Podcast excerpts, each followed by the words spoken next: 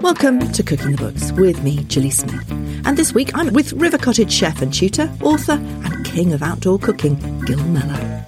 His new book, Root Stem Leaf Flower, is the third in his series of meditations on his relationship with food and the land, and concentrates purely on plants, layering flavours, but also exploring where they come from where they could go. It's as simple as this. If we eat more locally grown, seasonal fruit and vegetables, we will be having a positive impact on the environment, on nature in general, and the community that we live and work within. It's simple but cook savvy ideas of how to transform the food from the land into something utterly sublime on the plate makes it my current favourite of the plant based books on the market. And its photography by long-time collaborator Andrew Montgomery transforms the humble vegetable to a work of art. I caught up with Gill in the Zoom room of his home overlooking the Jurassic coast of Dorset and asked him what an omnivore like him wanted to achieve with a plant based book. It's a it's a book for anyone who loves to cook um, and loves good food and um, likes the idea of learning a bit more about where food comes from and how it's grown. Um, our approach to anything we love doing evolves as we get older. Um, it doesn't matter whether you're an architect making buildings or you know a painter um, creating lovely works of art, or you're a cook in a in a kitchen. Your approach to the way you see your ingredients or your materials or your you know your your medium um, changes. Years ago, when I started with River Cottage, you know, I, was a very naive cook, um, and and rightly so because I hadn't been cooking f- for that long. Um, but over the time that I've spent there, uh, working with the people I was lucky enough to work with, learning from all these different authorities on on one area of food or another. Uh, gradually, my opinions and um, ideas around how food is produced and how it's uh, subsequently cooked um, changed and morphed and, and became, uh, as as you said, uh, kind of solidified and um, and honed. So now I can look back at my at my time in the kitchen um, and and understand how how I've kind of progressed and and why I've ended up putting this book together. Um, it's a culmination of everything that I've learned, and it represents where I am now in in food, and um, it will probably go on to change again. You know, It's what you do, isn't it? You meditate on time, on ingredients, on moments, on. And this moment is actually about plants. Yeah, It's about sustainability, it's about the future of farming, it's about soil, it's about climate change. It's it's very much in that and the way that you talk about that. I mean, I'd like you to, to go to your first food moment and give us an example of how Okay. you approach those really complicated uh, issues Yes. with a very light touch and a very sort of poetic, beautiful uh, touch. Um, perhaps you'd read the first bit of the introduction when I close my eyes. Of course I will, yes. When I close my eyes and taste gooseberries, just as they are, I know certain things will happen around me. The ash trees will finally be in leaf and the buzzards will come home. I want to pick tarragon and buy vinegar and start swimming in the sea again. The taste will remind me of elderflower and when the white sprays die, blackcurrants. In a way, eating a gooseberry is like being taken at light speed through a network of memories, linking happiness, anticipation, loss, and longing.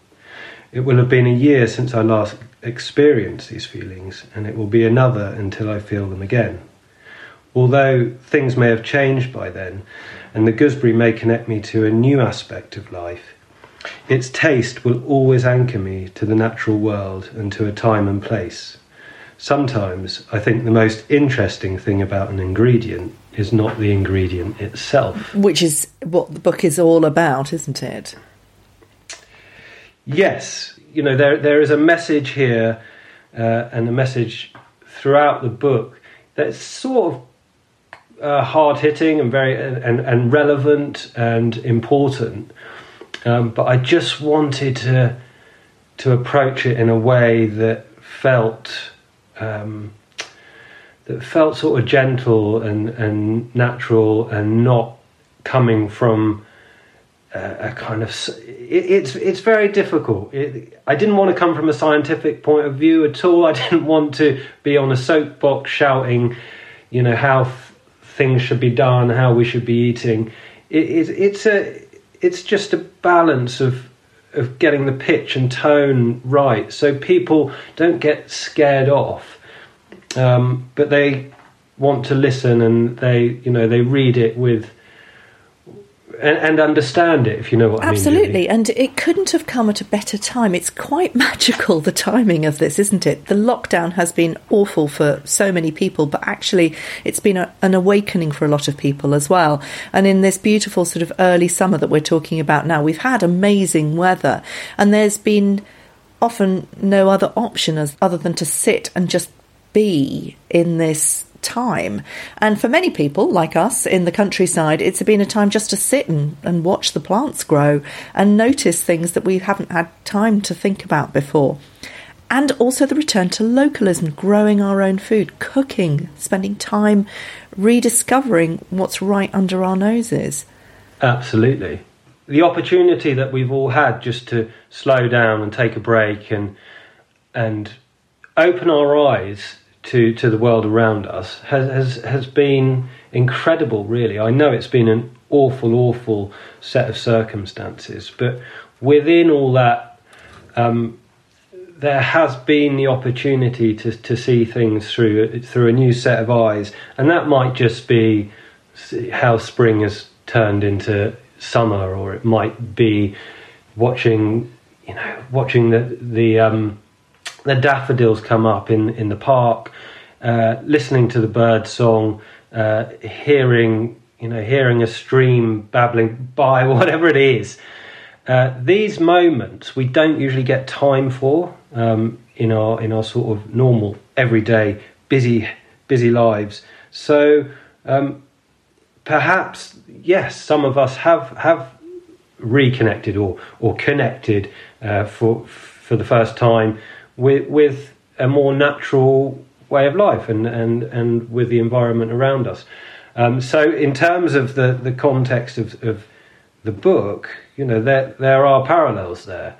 Um, the book is all about reconnecting with a more natural way of life through uh, the food that we eat. Um, it's about changing our approach to cooking and eating ever so slightly, um, small changes can actually have a have a positive impact, a big in, impact, believe it or not. Yeah, I mean it's my it's my favourite plant based book because as I said to you before it has a much more sort of culinary tone. I like to cook. It's I don't just like to whack a whole load of vegetables together. I like to to play with new ideas and you know gosh there are so many ideas in cookery. You, it's infinite isn't it? And well it, that's amazing if it's your favourite plant-based book and you know books, then I'm very flattered. Well, genuinely, it is because it's more fun to play with, playing with new ideas and playing with stuff from from the from the land, which is which is really important.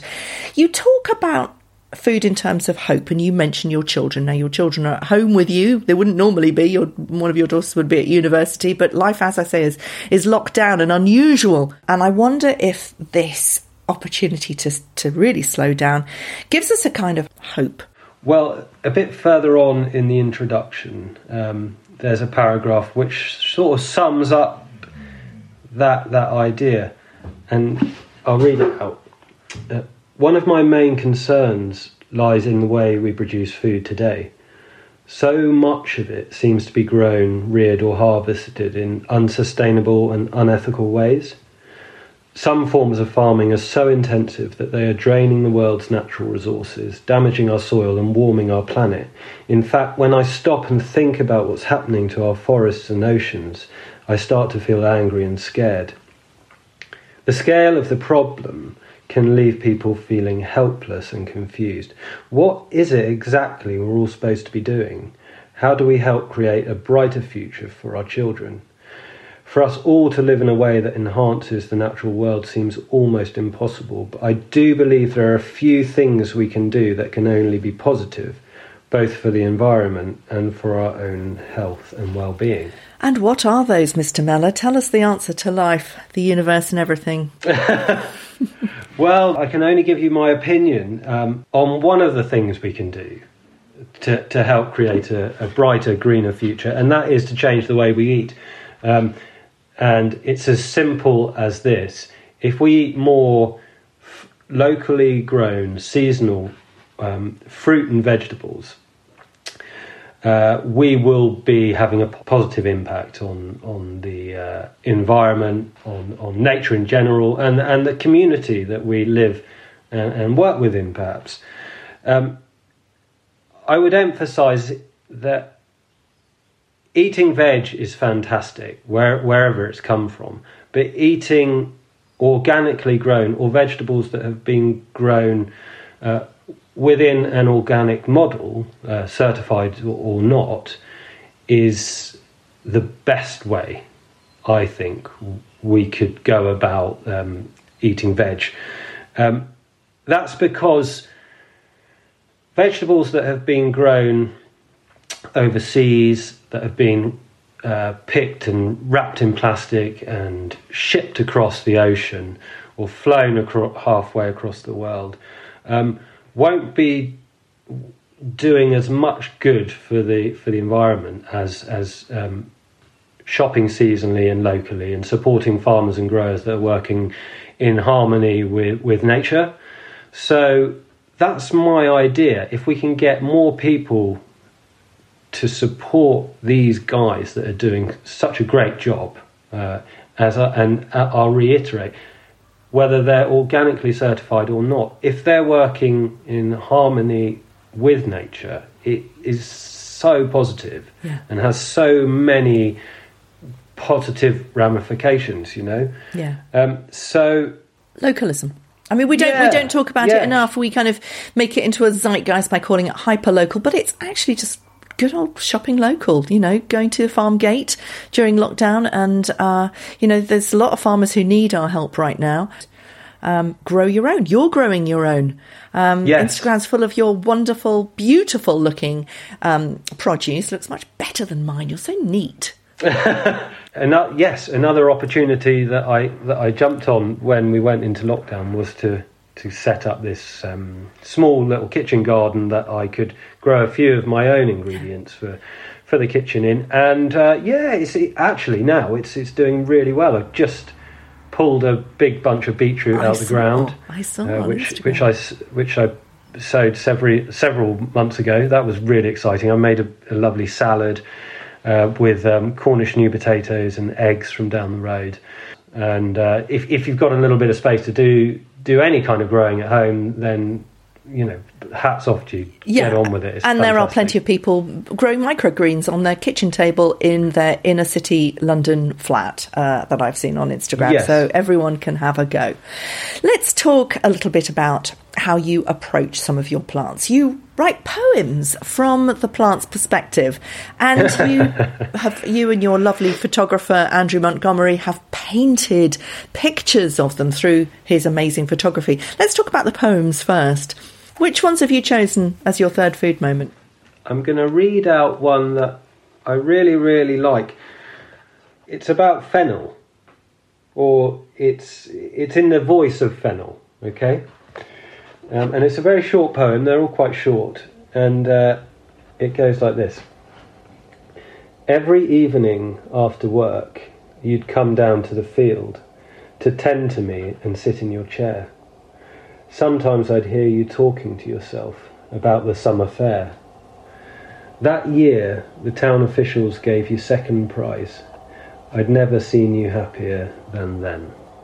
I can tell you the idea behind that. Basically, it's it, there's there's a row of fennel in in the ground, and the fennel's uh, talking to the gardener who's been looking after them, who's who's sown the seed and and, and grown the plant. Um, this old chap who, who looks after his, his fennel in, in his allotment. Um, turns out he, he takes the fennel down to the to the summer fair and he wins he he gets second prize in the competition. It's completely mad. It's just a little sort of um, just a little sweet thing. Uh, the, the, the reason the poems made it into the book and the reason they're in the voice of vegetables is because without them I felt that the book was was lacking a sort of light-hearted sort of fun aspect. Um, because as, as, we've just discussed, you know, there is quite a serious message uh, within the pages of the book, and and these poems, these funny little prose, just sort of lift lift it up, and and uh, they're fun. Isn't that interesting? You see, I saw them as completely different. I see it as very British for a start. I see it as full of voice, your voice, your philosophy voice, but I see it as full of voices of the plants. So the celeriac for example. Yes. Or no, actually, the radicchio is, is, is better one, a better example uh, yeah. because it's you feel for it. Yeah, that that little poem about the radicchio is, is, is sat opposite one of my favourite pictures in the book, um, a, a, an image of a, a radicchio lettuce. But the poem goes like this: Small people don't understand us. It's upsetting for everyone. We'll never be milk for their bones, sleepy rusk, we're a bitter memory they learn to love. Um, and that's that's actually very true, and I like it. It's sweet. Um, kids kids don't like uh, bitter bitter leaves. They, in they fact, don't. they don't like anything bitter really. But as we grow, as we as we learn, as our taste buds change, um, some of the things that we we thought we didn't like, we actually do and uh, radicchio and chicory, you know, I love them now, but I didn't used to. I, th- I remember when my mum put them in the salads, and uh, yeah, they were really sort of off-putting. Uh, it's funny, isn't it? How how how our, our feelings. But change. it but it brings them to life, and it gives them a character. The tomato as well on page 106. Can you read that one? That's one of my favourite ones. That's a bit sexy, actually, Gill. Is it? Go on, give it a read. I live only for morning, for your rise across the wooded hills, to drink from your throat and from the grit I'm in. Nothing interests me except your voice and the women that pick us when you're gone. So tell us about that one. Well, that's just about that uh, relationship a plant has with the world around it. You know, that the, the, the sun is the most important one. So the most important thing to the tomato is seeing that sunrise come up over the hills um, to sort of drink that energy from from the sun. Um, it's the only thing that interests it. You know, there's nothing else apart from later on in the year when the sun it, it has done its job, uh, and then the tomato waits for the women or the men to come and pick them uh, and take them into the kitchen. In a lot of these uh, poems, it's about the the plant wanting to be eaten, it, wanting to to have a purpose, to, to feed someone, to to satisfy someone, yeah. um, and yes, that's the tomato, and I like that one too, Gilly. Actually. It's very beautiful, and the and the photography that goes with it. I mean, tell us about Andrew Montgomery's photography. You've worked with him for a very long time. This is quite a different type of photography that you've used this time. Did you work together on it? Oh gosh, we worked side by side. You know, eh, on every turn, really. Um, so this this is my third book with Andrew. Uh, we have the, the best working relationship I could hope for, really. We understand each other's creative uh, approach. Uh, sometimes we don't even have to say anything, we, we, we just get each other and what the goal is and what we're after.